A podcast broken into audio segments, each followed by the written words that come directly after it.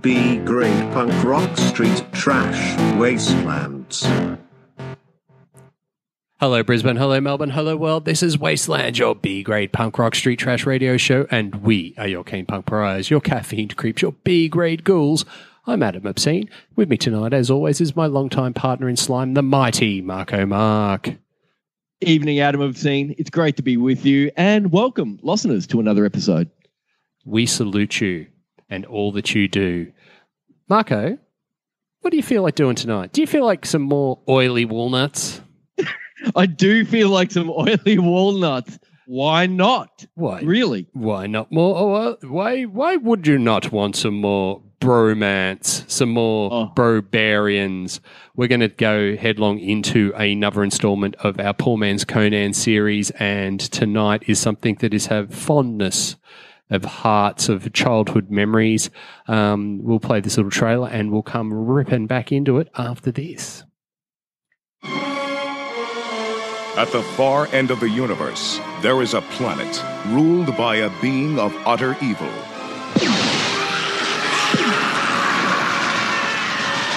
And there is only one man who dares challenge him. They are locked in a battle to the death. A battle that will take them across the heavens. Stop him! A battle that will finally be fought I want them hunted down and brought to me! across the face Police! Nobody move! of Earth.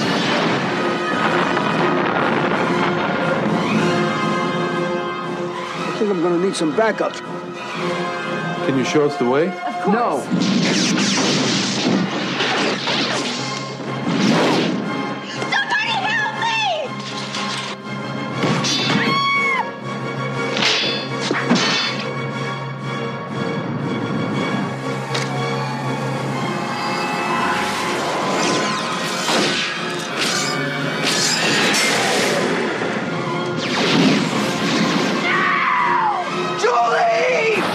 Distant galaxy, they have come to Earth. Dolph Lundgren as He-Man, Frank Langella as Skeletor. Only they have the powers to be masters of the universe. Live the adventure.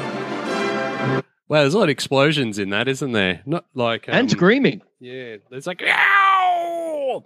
Uh, listeners, you wouldn't have uh, enjoyed the fact that I was playing with uh, Masters of the Universe action figures all the way through that and showing Mark my vintage 1980s He-Man and Skeletor.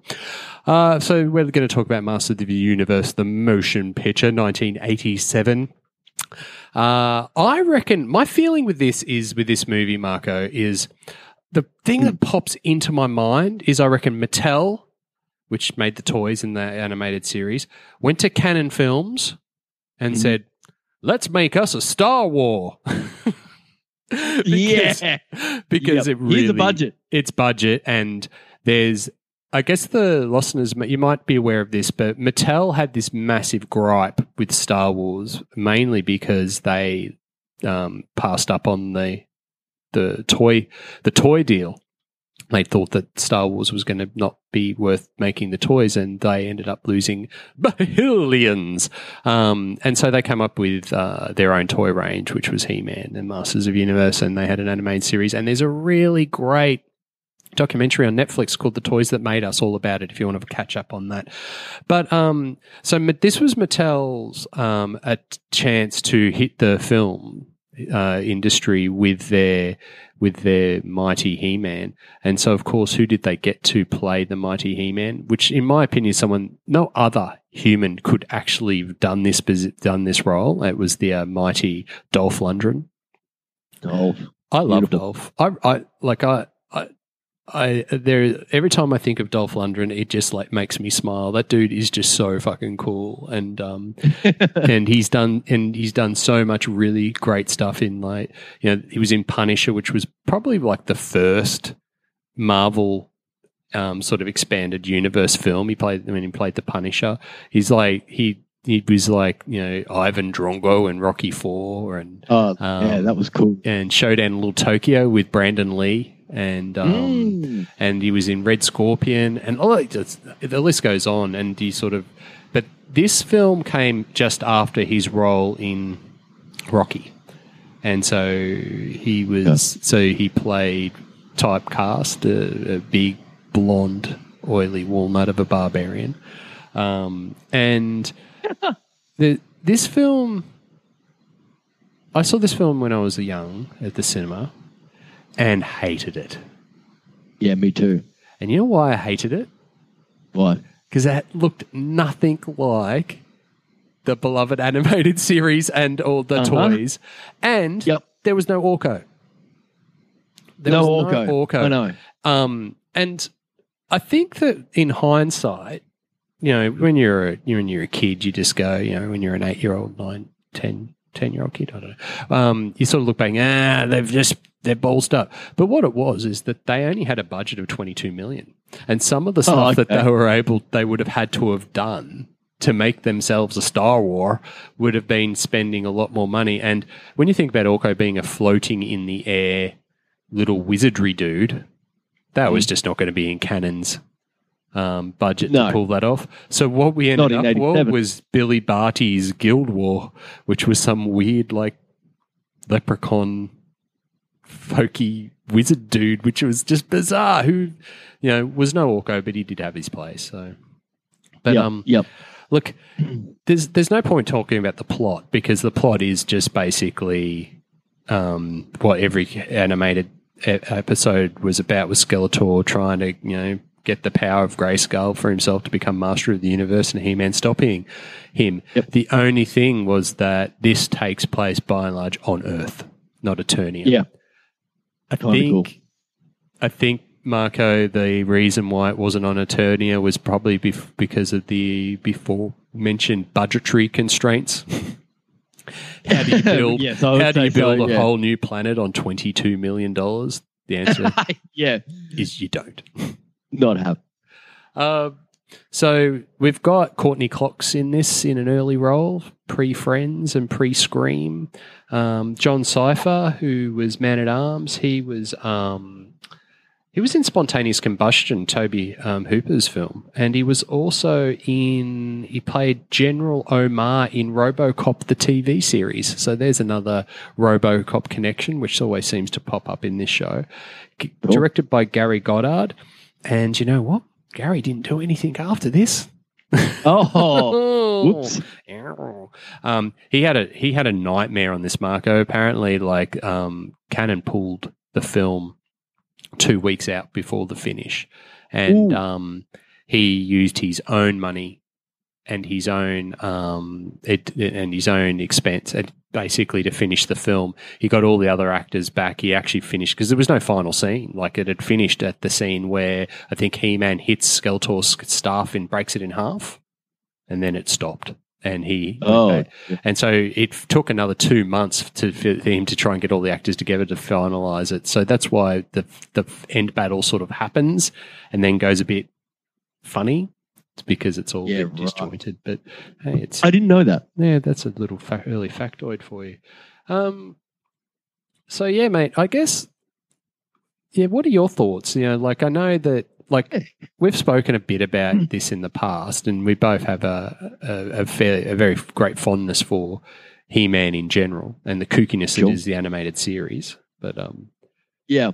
Well, you hit the nail on the head, mate. I was at that age when, um, of course, I loved Star Wars and I loved Masters of the Universe. I loved the cartoon series.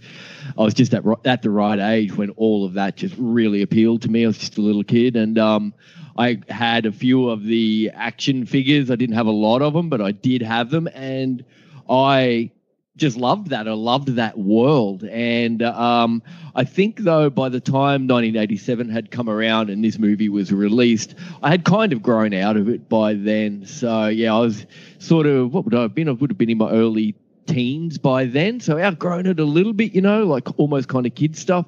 So, it wasn't on my radar at the time. But um, when I did finally watch it, uh, I was pretty confused by who who are these people. It looks nothing like the uh, the original cartoon series, and nothing like the original sort of figures that I'd you know, grown up with and, and really, really loved and cherished. So the movie fell flat for me. Um, and but I don't think it's bad because of that. I just think I, I just wasn't at, of the right age.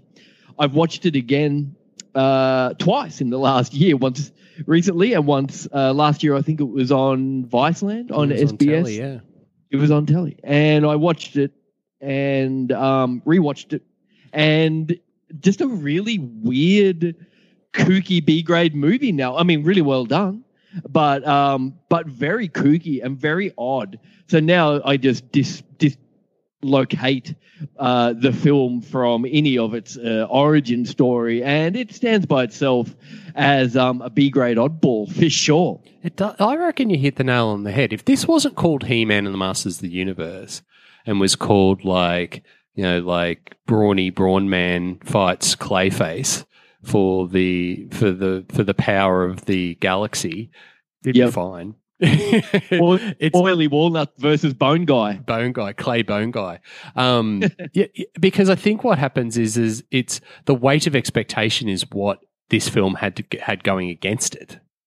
Sure. Um, but you know, I enjoy it, but there's there's so much that for me it kind of feels like you know that Flash Gordon that had um Queen in the soundtrack.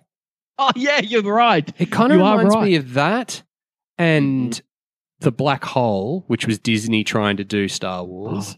I loved the black hole. and it's but it ha- you know it has that feeling so it's a little bit let's do a star war let's have a little bit of flash gordon let's have Yeah. like children friendly conan and then a little bit of the black hole and we'll whack it all together and um and we'll see what we can get and maybe we can get a few more action figures out Yeah. of it um, yeah, absolutely. And it's sort of like um, bringing it to Earth and putting sort of teenage characters into it.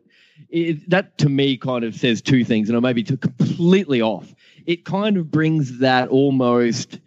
This is a long shot, but almost kind of like that uh, Back to the Future kind of feel to Mhm. it, where you've got, um, you know, in from one world to another, and you've got humans dealing with, you know, people from another world and another dimension, and you know, bringing these really odd sort of space characters here to normality in 1987. And the other thing it says to me, it's a bit of a clue, is the um, market and the audience they were trying to target, which was kind of like teenagers, young to middle teenagers, you know, by putting them as some of the the human stars in it. And I think you're right. I th- and I also think it was probably a last, the last gasp of Masters of the Universe trying to become relevant. It also simultaneously became the last gasp of Cannon films because not, I think about three years after that they folded. Now I'm not going to say that Masters of the Universe folded Cannon, No. but I reckon it might have been a pretty big part in the start of the downfall. Sure. Um, and so, but like, I think the some of the noticeable um, issues with it was the lack of characters from the animated series in not in, like we mentioned Orko, but like there wasn't really many like besides Evil Lyn and Beastman and Skeletor and the, the baddies and Teela and um, Man at Arms and He Man for the goodies. That was it. Mm. And um, I read somewhere along the lines that one of the excuses were excuses, reasons, inverted commas, was that um, Gary Goddard pitched it to Mattel that if they just brought in heaps of new other characters, they'd give Mattel uh, an opportunity to develop more toys. Um, Ah, but you know, the film the film fell flat. I think it made seventeen Yeah. million all up worldwide. It just didn't. It just didn't work. Um, ouch. But the good things out of it is it launched our good man uh, Dolph Lundgren into the stratosphere, um, and you know, like it's like I said, I, the the thing, there's one thing I do love in it is like, and I keep on talking about the this Star Wars connection, but if you look at the robot stormtroopers in um, in Masters of the Universe. Do, do you reckon they kind of look like a cross between Darth Vader and a Death Star gunner? It's like, it's like they've Yeah. taken those two characters, put them together, and says, you know, Darth Vader's awesome. Imagine if we had a movie full of Darth Vaders. Oh yeah. Well, that would be kind of cool. Um, yeah, I guess absolutely, and and to keep it familiar for audiences Yeah. to um to attract audiences as well, like keep familiar looking figures and stuff. Absolutely. They brought the the reasons. Um, factoid time is the reason they brought the stormtroopers in um, to that movie was because there's a lack of stormtroopers in the cartoon. Clearly, was that Mattel said that no one could get killed on screen. They wanted to keep that PG rating for you know for the younger t- you know teenager audience. So the Oh, director brought in the robots because you can kill a robot. Eh. Sure. Um, Why that is an was- oil? So that so that was um, the reason why they were in there. Plus, making that familiar connection to other franchises that they were trying to cash in on at the time. Um, sure. Some other things I find really funny about this film is Mattel ran a competition for um, you could clip out on the back of the toys um, if you caught so many proof of purchases you could get a role in this movie um, That's So- great. so this kid, Richard um, Sabonda, won. And um, and what happened is that like it was it looked like it wasn't going to happen. He wasn't going to get in because the they were like speeding to get the actual film done, and all Sure. the but what hap- by the Mattel's lawyers got involved and apparently it had to happen. But by the time it was all going to happen, all the Earth scenes had been shot. So they had, Oh, they, no. do you get this like kid in this movie? So they came up with this idea that, um, and you'll see it when for the when you watch it again for the fifth time this year, Mark. Um, and you go back. There's this scene in um towards the end where a pig boy hands um Skeletor his staff. That's that kid, Oh no. and he even gets his name in the credits as Pig Boy. That's, Um, oh, that's and awesome. and I, and I guess the um, and the thing is why I read about that and I, I remember Pig Boy in it and the main reason again Star Wars connection he looks like an Ugnaught on Bespin from Empire Strikes Back, which was the little pig creatures that were mining gas on Oh. Lando Calrissian's um, station. Oh, nerd alert! How was that? That's great.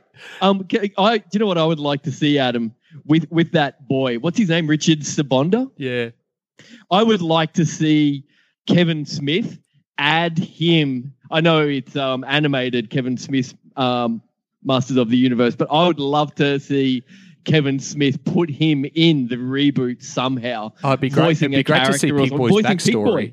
Pig, Pig Boy's backstory. Big Boy's backstory. I would love to see that. Come on, Kevin Smith, make it happen. Get in touch with Rick, Richard Sabonda. I'm sure he's available. Um, so yeah, and the other thing, there's a couple of um, kooky bits in this. Is you know the school fire when all the henchmen are sort of in the school um, Oh, yeah. gym, and the fire is pretty big. That school, that fire actually got out of hand. That actually, that on scene when they run out, that fire is actually out of control. It almost burnt the I gym love down. that. So that was actually so that what you see on screen is actually an out of control fire. Um, and the other one, which I think is they always filmed it. They had to film it at night in this um, in California, and so they had to clean out these streets. And there was all you know by the time they do all their you know pre and post and stuff. But there's one scene where a car explodes and it blows out the windows of a shop. It Oh, actually no. blew the windows out of that shop, dude. That's great. Oh, listeners, don't you just really feel like watching this movie for all the Easter eggs now? That's awesome. And look, that's why these movies are great, is because they're sort of in there. Now, I got to say that this is probably less of a less of a barbarian film and more of a sort of sci-fi fantasy film. But it, I think it fits, and I think that I think so. And, and that this won't be the first time, um, and it won't be the last time that we talk about Dolph Lundgren because I think there is a whole episode just talking about Dolph Lundgren because it's it's our podcast and, and I want to do it. you want to do Dolph? I, I think it won't be the last time that we talk about Masters of the Universe either. I think we can do some more episodes. I definitely sure. want to. I definitely want to do a deeper dive into the animated series and some of the fruity um, kookiness and um, and double entendre unintentional that is in that because man, that's that's some kooky shit going on in that those those animated. Um, series Oh, and I think most of the, most of the episodes you can get readily up on um, YouTube at the moment, Yeah. which is really There's radical. a He-Man. Yeah, you're dead right, Adam. There's a He-Man official YouTube channel, and uh, you can see. I don't know if it's complete, but you can see a lot of um, complete episodes and um, mashups that go for like three hours, which I haven't watched, but I've been watching the complete episodes, and um, it starts at series one. It's actually really good. It's fun. So I'm just going to play one little bit from the movie um, because I just I realised I've got these clips here, and I just want to play this little bit of like just to so you can so the listeners can get just the cheese that is involved in this, and then we'll come back and uh, wrap this puppy up.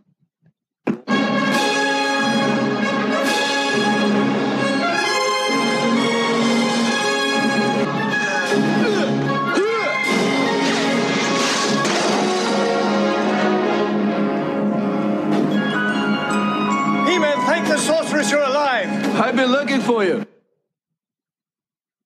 Yes. I'm Mate, that's looking great. for you. But um, look, listeners and listeners, that's Masters of the Universe, the motion motion picture. Um, we'll hit us up and see what you think about it. Um, but we're going to wrap this puppy up. Listeners, li- episodes new and old can be found on Spotify, Stitcher, TuneIn, Mixcloud, and on the Apple Podcast app. You can find us on Instagram, Facebook, and YouTube. Just search at Wastelands Radio Show. You can find us on the interweb at wastelands.com.au and you can email us at wastelandsradioshow at gmail.com. Uh, Mark, that's it. Is there anything else you would like to add, my dear friend? It's normally at this time of the episode, Adam, when I say it's good night from me. And it's good night from him. B grade punk rock street trash wastelands. I have the power!